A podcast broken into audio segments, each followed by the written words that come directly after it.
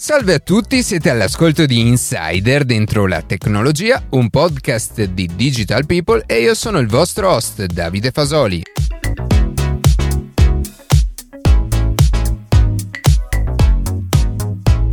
Oggi capiremo in che cosa consiste il problema dei rifiuti spaziali e di come le agenzie spaziali di tutto il mondo stanno provando a porvi rimedio. Prima di passare alle notizie che più ci hanno colpito questa settimana, vi ricordo che potete seguirci su Instagram a chiocciola dentro la tecnologia, iscrivervi alla newsletter e ascoltare un nuovo episodio ogni sabato mattina su Spotify, Apple Podcast, Google Podcast oppure direttamente sul nostro sito.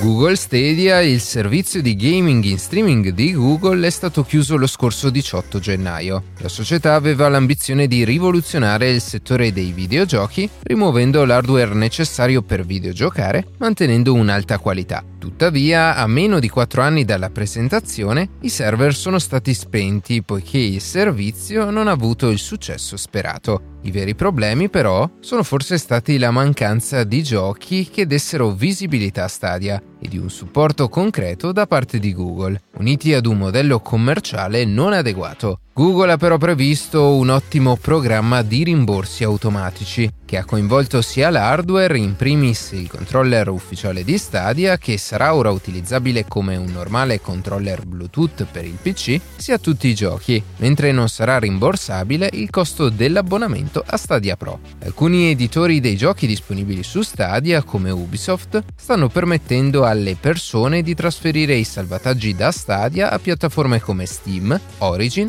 e Uplay o di convertire l'acquisto fatto su Stadia per continuare a giocare su PC. Sta facendo molto scalpore negli ultimi giorni un'inchiesta del periodico Time riguardo ChatGPT, l'intelligenza artificiale che ormai sta spopolando nelle ultime settimane. Perché? Innanzitutto bisogna capire cosa c'è dietro ChatGPT e di come fa a funzionare così incredibilmente bene. Come abbiamo detto più volte nel corso delle puntate, per creare una buona intelligenza artificiale servono enormi quantità di dati da usare per l'addestramento. Ma come raccogliere questi dati? Nel caso di ChatGPT, o meglio GPT-3, che è il modello che lo fa funzionare, sono stati utilizzati svariati testi raccolti automaticamente da internet, come siti web, forum o social. Il rischio però in questo caso è che l'intelligenza artificiale impari da testi razzisti, sessisti o violenti e che quindi riproponga questi testi nelle risposte. OpenAI, l'azienda dietro ChatGPT, ha quindi inserito un filtro per tenere solo i testi positivi. Per fare ciò però si avvalsa di un'altra intelligenza artificiale, che anch'essa doveva essere addestrata allo stesso modo, ma in questo caso i testi dovevano essere validati manualmente. E qui entra in gioco l'inchiesta del Time. Per la validazione manuale infatti OpenAI, così come altre aziende tech come Google o Facebook, affidano il lavoro all'azienda Sama, che si è scoperto pagare i propri dipendenti provenienti da Kenya, Uganda e India meno di 2 dollari l'ora, con condizioni di lavoro al limite della schiavitù e che hanno causato a numerosi dipendenti problemi psicologici. E allo stesso tempo Sama rassicurava le aziende sulle condizioni dei propri lavoratori. Ricordiamoci sempre quindi che le intelligenze artificiali non sono applicazioni frutto di magia, ma del lavoro prezioso di centinaia di persone che dovrebbero essere tutelate.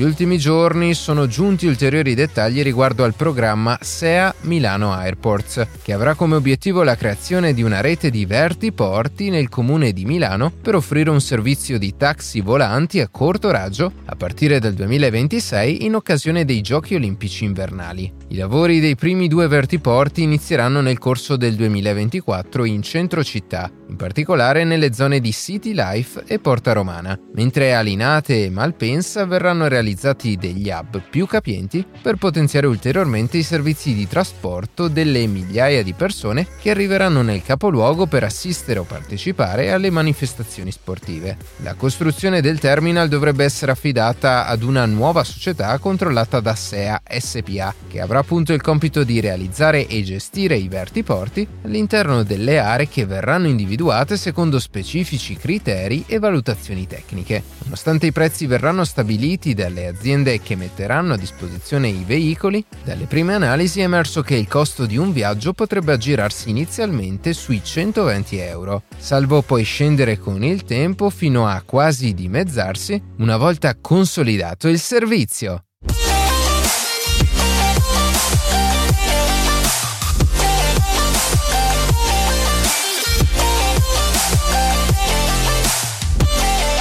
La corsa allo spazio, iniziata nel periodo della guerra fredda specialmente per ragioni politiche e militari, si è trasformata negli ultimi decenni in una vera e propria opportunità per testare le nostre capacità e ambizioni in ambito scientifico. Opportunità che hanno portato al tempo stesso a ricadute tecnologiche ormai indispensabili per il nostro benessere e stile di vita. Ci basti pensare che in più di 60 anni di esplorazione spaziale abbiamo effettuato oltre 6.200 lanci verso lo spazio, a partire dal primo satellite artificiale mai costruito e arrivando sino alla missione Artemis 1 per riportare l'uomo sulla superficie della Luna. Oggi però non siamo qui per discutere dei numerosi traguardi arrivati con l'esplorazione spaziale, bensì cercheremo di analizzare un problema che si è amplificato proprio con l'aumento esponenziale dei lanci effettuati negli ultimi vent'anni, i rifiuti spaziali. Oggi si stima che intorno all'orbita terrestre ci siano più di 36.000 detriti spaziali larghi oltre 10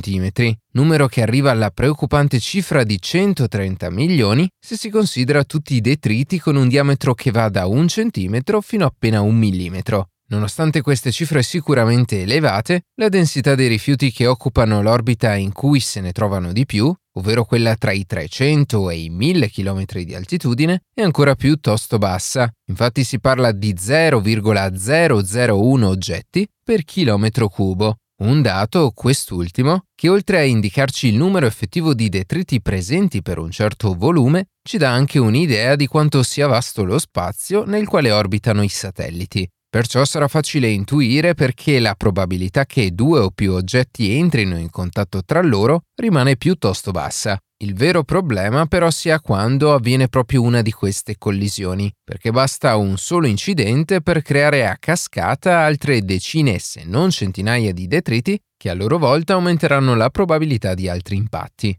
Come sottolineato poco fa, l'inquinamento spaziale è certamente iniziato con l'avvento della corsa allo spazio. Tuttavia è solamente dopo aver compreso le potenzialità commerciali di questo settore che l'uomo si è reso conto del problema legato alla circolazione dei rifiuti spaziali. Nonostante negli ultimi anni si cerchi di sviluppare lanciatori in grado di tornare a Terra, come ad esempio il Falcon 9 di SpaceX, le missioni spaziali che utilizzano sistemi di lancio a perdere considerando il recupero impossibile, sono ancora molte e le conseguenze, benché considerate come trascurabili dalle agenzie spaziali, hanno già dato prova dei danni che potrebbero causare. Nella maggior parte dei casi il rientro in atmosfera dei detriti spaziali non costituisce un grosso problema, dal momento che si consumano prima di toccare Terra. Tuttavia, i detriti spaziali non si trovano solo attorno al nostro pianeta. La consapevolezza del problema dell'inquinamento spaziale si sta espandendo anche verso la Luna, ma al momento si tratta di un problema meno urgente di quello che riguarda la Terra,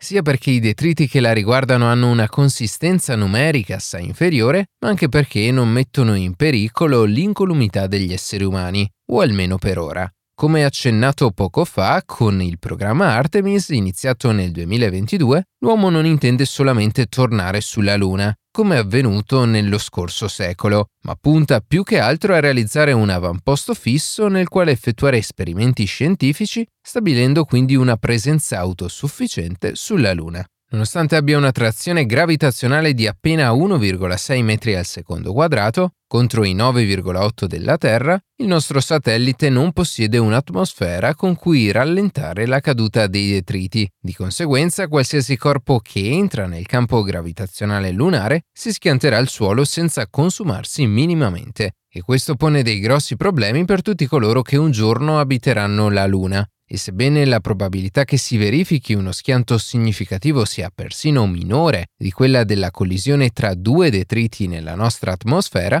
già oggi dovremmo iniziare a studiare delle possibili soluzioni affinché non accadano eventi come quello dello scorso 4 marzo. La storia del pezzo di razzo che si è schiantato sulla superficie della Luna l'anno passato, oltre a destare parecchia curiosità tra la comunità scientifica, ci ha insegnato molto proprio sul tema dell'inquinamento spaziale. Si è trattato infatti del primo detrito spaziale a raggiungere la Luna in maniera del tutto involontaria, dopo aver vagabondato per anni nel sistema solare e la sua storia ha sollevato parecchi dubbi sul modo in cui le agenzie spaziali e le agenzie private gestiranno l'inquinamento in un futuro in cui i viaggi verso il nostro satellite saranno sempre più frequenti. Al momento, dopo quasi un anno dall'accaduto, non si hanno ancora certezze sull'origine dei componenti che hanno lasciato quei due crateri sulla superficie della Luna e proprio le difficoltà dell'individuare la provenienza dei misteriosi oggetti non ha fatto altro che sottolineare quanto sia difficile al giorno d'oggi monitorare i rifiuti spaziali che abbiamo generato nel corso degli anni. Per affrontare questo problema, già noto da parecchi decenni, le principali agenzie spaziali di tutto il mondo hanno dato vita a un comitato che oggi si occupa proprio della gestione e del monitoraggio dei detriti spaziali più importanti. Le misure studiate per mitigare questo problema descrivono in poche parole come gli enti spaziali dovrebbero progettare le fasi delle missioni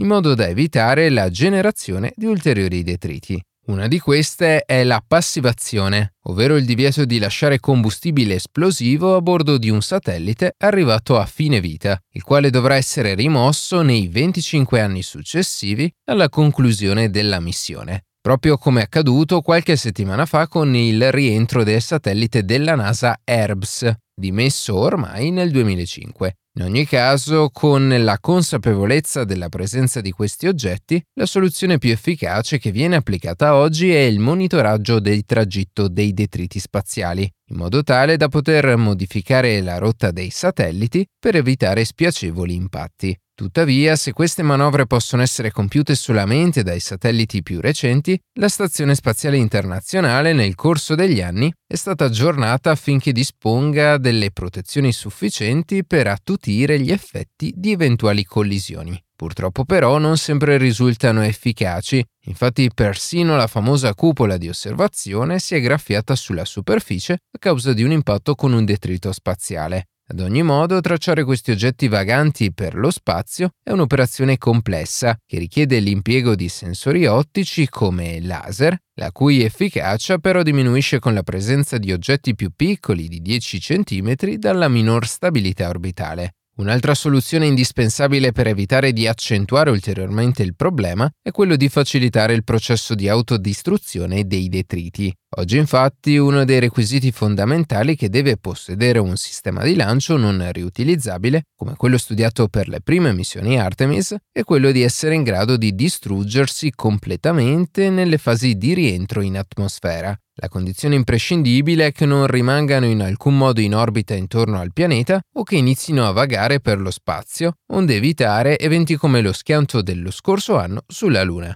Infatti le componenti che per ragioni pratiche non si disintegrano in atmosfera devono essere fatte rientrare sul pianeta in maniera controllata e in luoghi sicuri dove non rappresenterebbero pericoli per nessuno. Se queste soluzioni permettono di convivere o almeno di non aggravare ulteriormente la situazione, le agenzie spaziali più importanti del mondo, come l'ESA, stanno già iniziando a studiare sistemi che puntano invece a ridurre la presenza dei detriti sopra le nostre teste. Una di queste è Remove Debris, ovvero un satellite sperimentale già rientrato da qualche anno, grazie al quale è stato possibile condurre un test di raccolta nello spazio attraverso una rete e un piccolo arpione dalle dimensioni di una penna. Più recente invece la partnership avviata tra l'Agenzia Spaziale Europea e le due agenzie private OneWeb e Astroscale, che collaboreranno nei prossimi anni per studiare nuovi sistemi di rimozione dei detriti come il satellite ELSA-M, il cui lancio è previsto per il 2024. Questo progetto mira in particolare a ripulire la zona di spazio compresa nell'orbita terrestre bassa, dove negli ultimi anni vengono lanciate sempre più frequentemente costellazioni di satelliti per fornire connettività di Internet come quella di Starlink o appunto di OneWeb o per monitorare il nostro pianeta onde evitare che detriti o satelliti fuori uso compromettano il funzionamento delle nuove costellazioni, la missione ELSA-M avrà dunque il compito di raggiungere e attraccare i satelliti dismessi non dotati di sistema per deorbitare in maniera attiva, ovvero che non dispongono di propulsori in grado di far abbassare gradualmente la loro orbita per rientrare in atmosfera. La peculiarità di ELSA-M sta nel fatto che potrà essere utilizzato più volte per trasportare rifiuti spaziali verso la Terra. Infatti una volta riportato il satellite verso l'atmosfera, nel quale potrà ricadere in autonomia, ELSA-M potrà sganciarsi e alzare nuovamente la sua orbita per raggiungere un altro bersaglio. Il servizio di raccolta satellitare dovrebbe diventare pienamente operativo nel 2030 e verrà fornito direttamente da Astroscale, alla quale potranno fare affidamento agenzie come la stessa OneWeb o qualsiasi altro intenda far rientrare in maniera controllata un proprio satellite. Le unità delle nuove costellazioni normalmente hanno una vita relativamente breve, che si aggira attorno ai 5 anni, e ciò è dovuto principalmente al consumo di carburante utilizzato per le manovre in orbita. Per queste ragioni, una volta concluso il periodo di operatività, il satellite viene fatto deorbitare per essere sostituito da una versione aggiornata dello stesso. Tuttavia, se non dovesse riuscire ad effettuare autonomamente questa manovra, potrebbe impiegare persino alcuni decenni per rientrare in maniera passiva e dal momento che le nuove tecnologie satellitari nei prossimi anni ricopriranno un ruolo cruciale nello sviluppo e nella diffusione della connettività internet o di altri servizi, è di fondamentale importanza evitare la presenza di corpi vaganti per lo spazio in grado di compromettere l'operatività delle nuove costellazioni. Dunque investire in progetti come quello dell'Agenzia Spaziale Europea, OneWeb o Astrospace diventerà fondamentale affinché quella parte del nostro cielo diventi un luogo pulito, ma soprattutto ancora più sicuro.